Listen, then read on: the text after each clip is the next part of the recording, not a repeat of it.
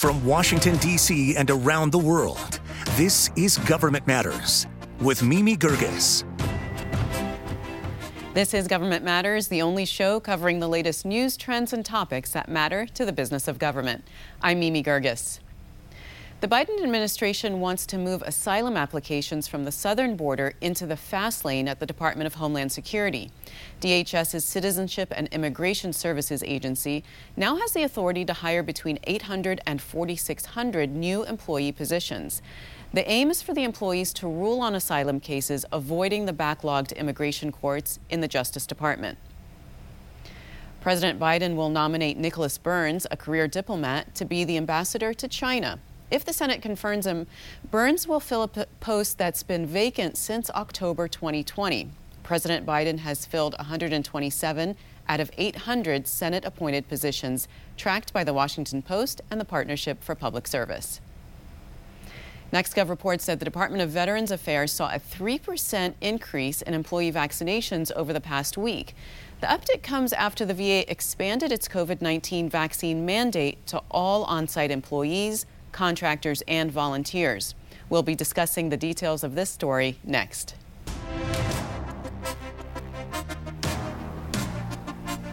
As I just mentioned, COVID 19 vaccination rates for employees at the VA are up 3%. That uptick comes after the VA extended its vaccine mandate to cover nearly all public facing employees. Lee Becker is solutions principal at Medallia. He's former chief of staff at the Veterans Experience Office. Lee, welcome to the program. Thank you so much for having me. It's good to be here with you. How are uh, VA leaders analyzing uh, vaccination rates following the mandate? What kind of data are they looking at? Yeah, so I think you know if we take a step back, looking at VA, I, you know, first off, very proud of VA. Uh, for all of us, we should be very proud of them of of their leadership um, during the time of the of COVID and thinking about all the incredible people that have served so so um, honorably on the front lines. Um, VA, as you know, one of the one of the first to actually give out the vaccine to uh, veterans and also to civilians too, as well, and actually now family members, and of course now with the with taking care of their employees, make sure they're all vaccinated. Uh, so just truly tremendous, and you know, just as you think about the technology, um, first off, the culture of VA um, the the aspect around hey we have to improve the experience. We have to increase trust because trust is a key aspect around to want to take the vaccine. So that's that's a piece that frankly we're we're frankly struggling across the country and across the world about the trust aspect. How do we make sure that we have to address that? This is on the heels of of course we're about to expect any day now uh, pfizer to approve approve the vaccine, right? A full approval of it. So I think that's going to be huge when we see Pfizer, Moderna, and J and J both, all three getting um, those approvals. I think that will be really tremendous um, as well. And then the technology for the VA to be able to adopt the highest tech, best technology, to be able to understand uh, the gaps. Uh, whether it is the gaps in trust or the gaps in you know where they need to provide the the vaccine, uh, it's been really tremendous to see that across the board. So VA leaders, I mean, it's again, it's a war effort. We're trying to get this massive logistics done, uh, but to see the VA, you know, taking one step at a time. Again, it's not perfect, but take one day at a time and really move the needle is is very. It's great for us to see, and for the rest of the agencies to see how to get it done. Well, Lee, let's talk about those logistics that you just me- mentioned. What are the logistics that go into enforcing compliance with this vaccine mandate?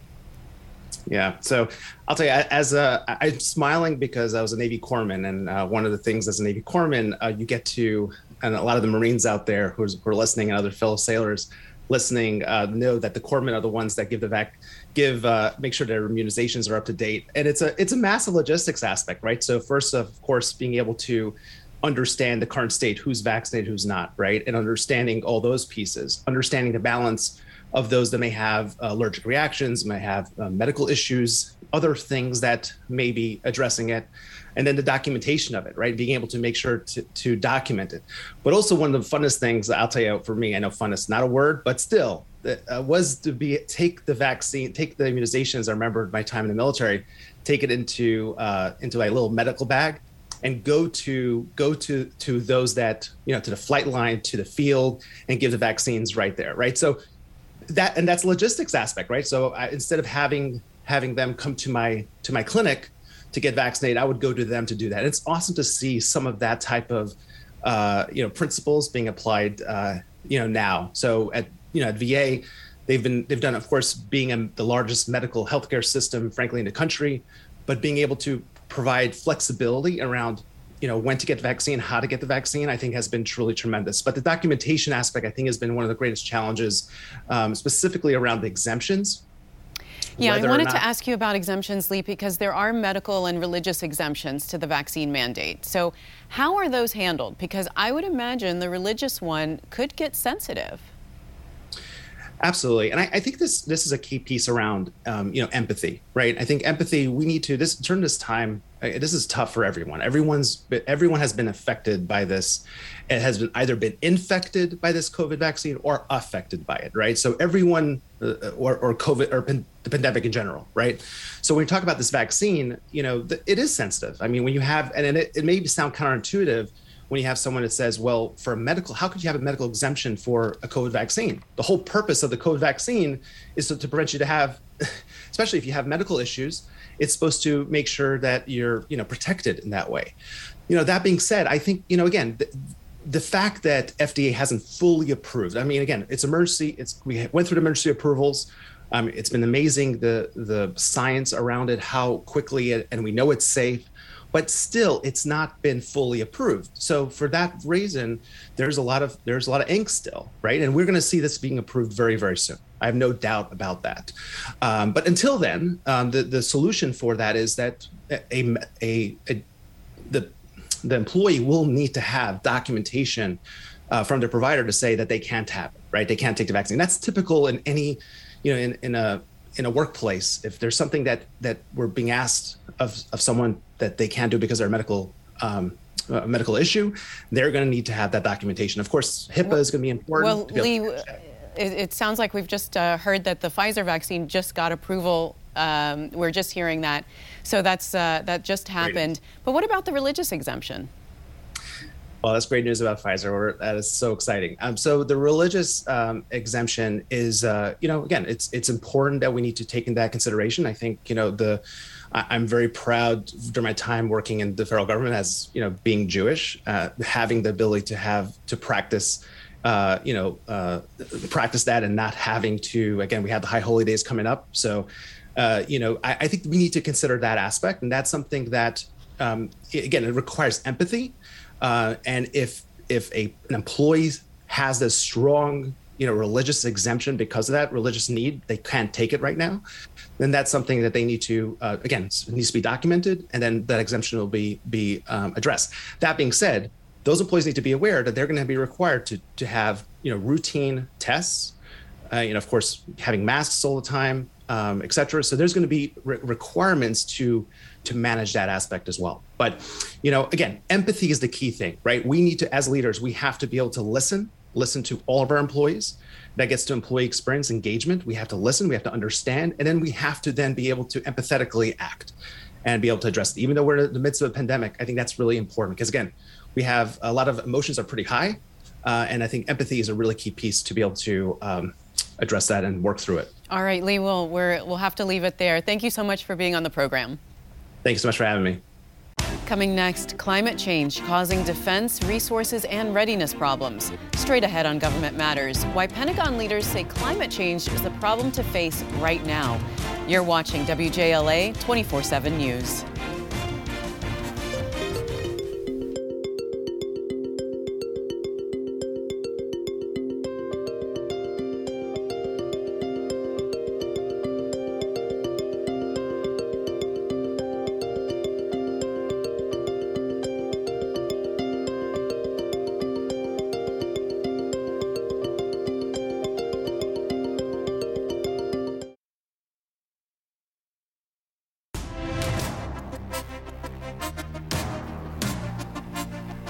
The Pentagon senior climate advisor Joe Bryan says climate change costs defense resources and readiness. The Pentagon wants to approach climate change by increasing resilience and security. John Conger is director of the Center for Climate and Security. He's former principal deputy undersecretary of defense comptroller. John, welcome to the program. Thanks so much.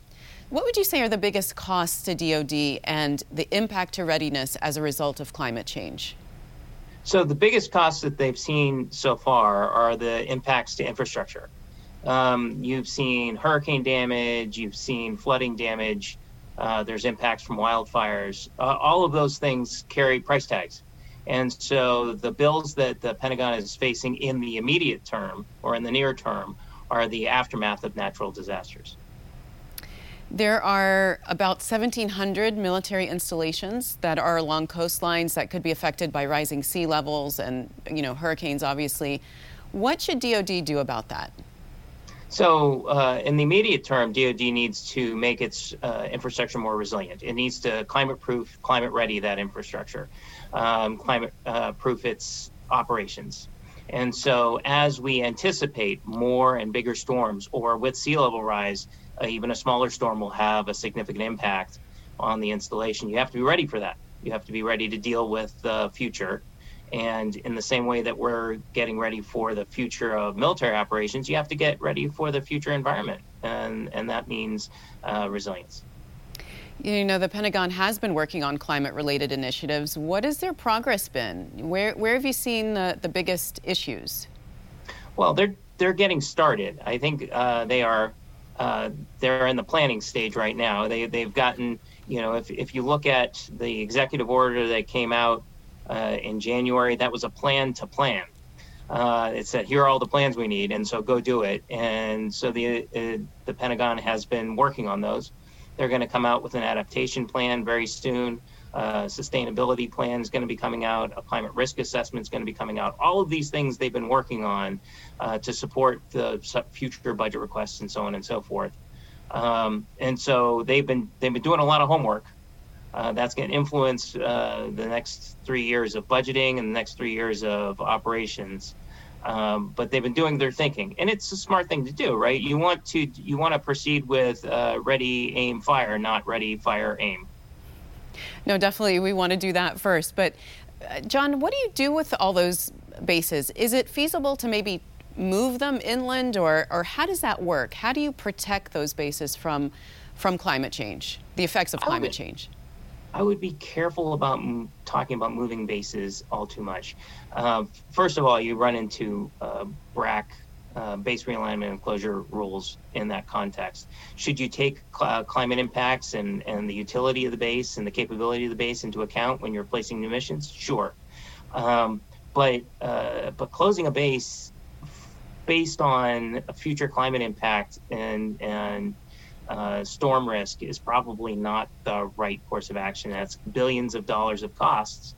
Uh, I think that in the you know medium to far term, as you see more and more climate impacts, you might want to start thinking about it then.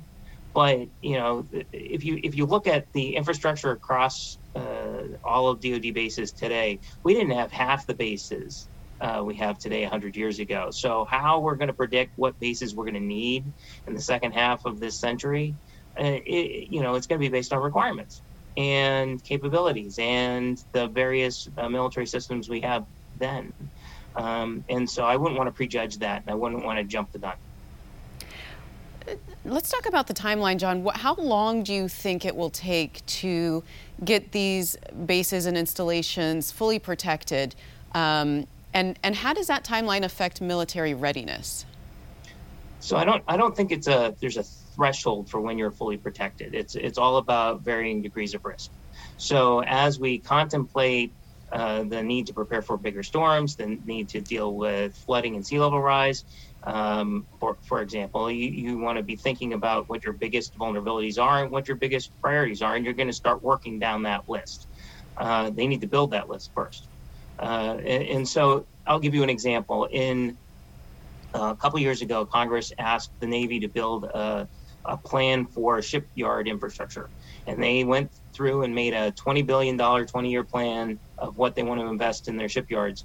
Well, one of the first projects on that list, it wasn't a climate change study, but one of the first projects on that list was that the dry docks in Norfolk were too low for sea level rise and they were putting their two billion dollar submarines at risk when they when they cut them open to do maintenance, and so they needed to lift those flood walls, and so they programmed a project for forty nine million dollars a couple years ago uh, to make those flood walls higher to protect their submarines. So so so they're going to have to do the homework, do the study, figure out their vulnerability, figure out what their biggest risks are, and then uh, execute the projects. And so they'll do the most important ones first once they've figured out what they are. Um, and so, uh, and then they'll work down that list. All right. Uh, so again, it's a dial. All right. Sounds good, John. Thank you so much for being on the program. Thanks for having me. Coming up, there's a data problem for understanding inequality at agencies. Up next on Government Matters, the gaps and how to address those equity issues. You can find every episode of our show and subscribe to our podcast at govmatters.tv. I'll be right back.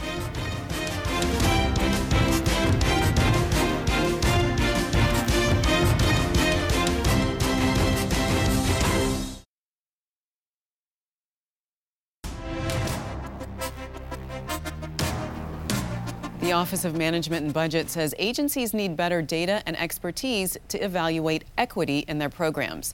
The White House executive order on advancing equity gave agencies until August 8th to submit assessments. Ahkesha Murray is principal for change management, culture, diversity, equity, inclusion, and accessibility at LMI. Ahkesha, welcome to the program. Thank you. Thank you so much for having me. Give me an idea, Keisha, of, of an example of the kind of inequality issues that this executive order is addressing.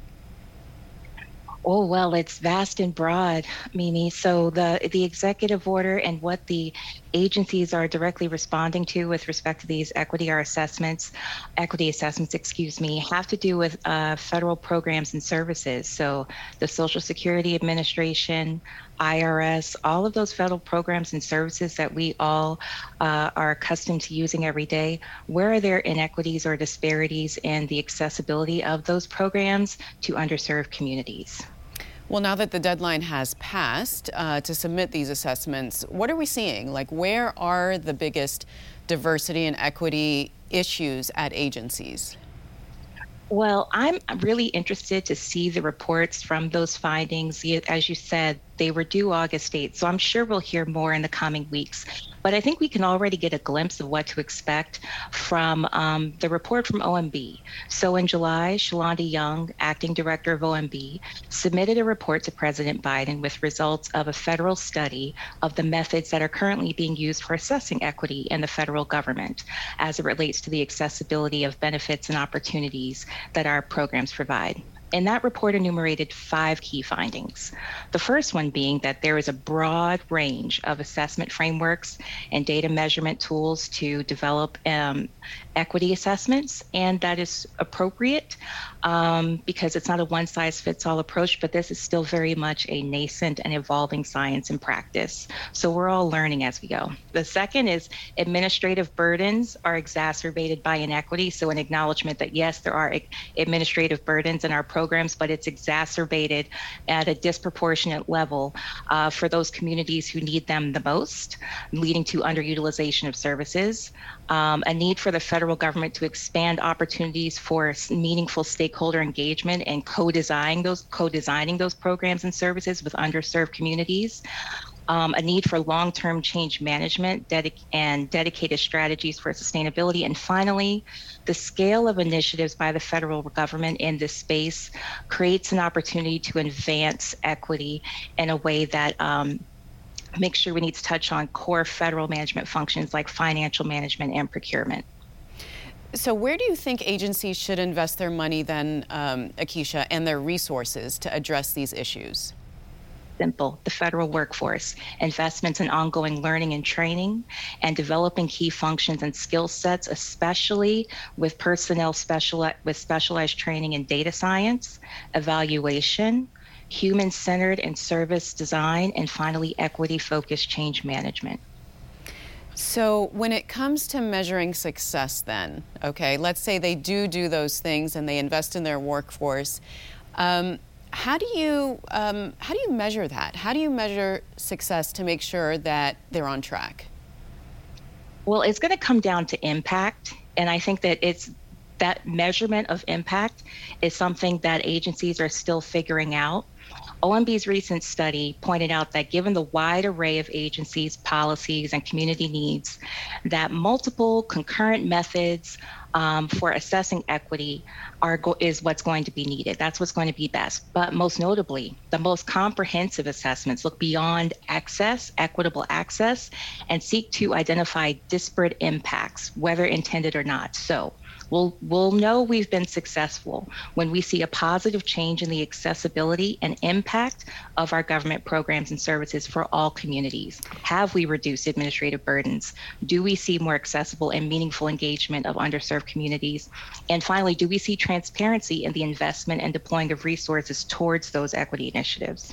So, Ahkesha, how can agencies manage this advancement in equity to make it sustainable and long term so that it, it continues, the improvement continues, even if there's a change of leadership, let's say? Okay, so I'm going to shift from my diversity, equity, and inclusion hat, and I'm going to put on my change management hat. So, when providing OMB's report to President Biden, Shalanda Young pointed out that the federal government has never before undertaken a whole of government equity agenda. So, this calls for a cultural sea change across agencies and will require them to include equity initiatives in their strategic, administrative, budget, and evaluation plans. So you should see it in their agency strategic plans, priority goals, learning agendas, budget requests, and justifications. That is to say, equity initiatives are given the same weight and bearing as any other mission critical function. All right. Well, we'll watch those assessments as they come out and revisit this again. Thank you so much for being on the program. Thank you for having me, Mimi. It was a pleasure. Don't forget, if you miss an episode of Government Matters, it's at govmatters.tv. And tell us what you think of the show. Follow us on Twitter at GovMattersTV. You can find the latest updates and a behind the scenes look at our program.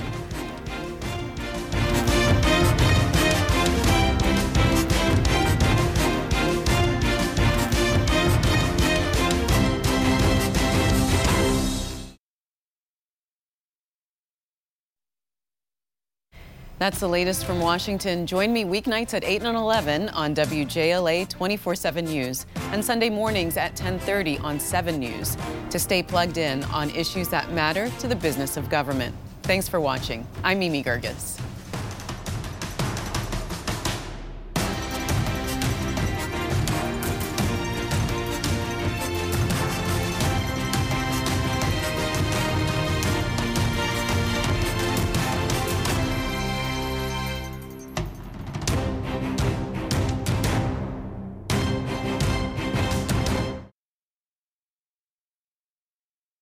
Thanks for listening. Our daily program is produced by Katherine Roloff and Drew Friedman. Christy Marriott leads our technical crew. Our web editor is Beatrix Haddon. Our director of content is Alan Holmes. Visit govmatters.tv for articles, videos, and more. Government Matters is recorded at WJLA TV in Washington, D.C. Copyright Sinclair Broadcast Group.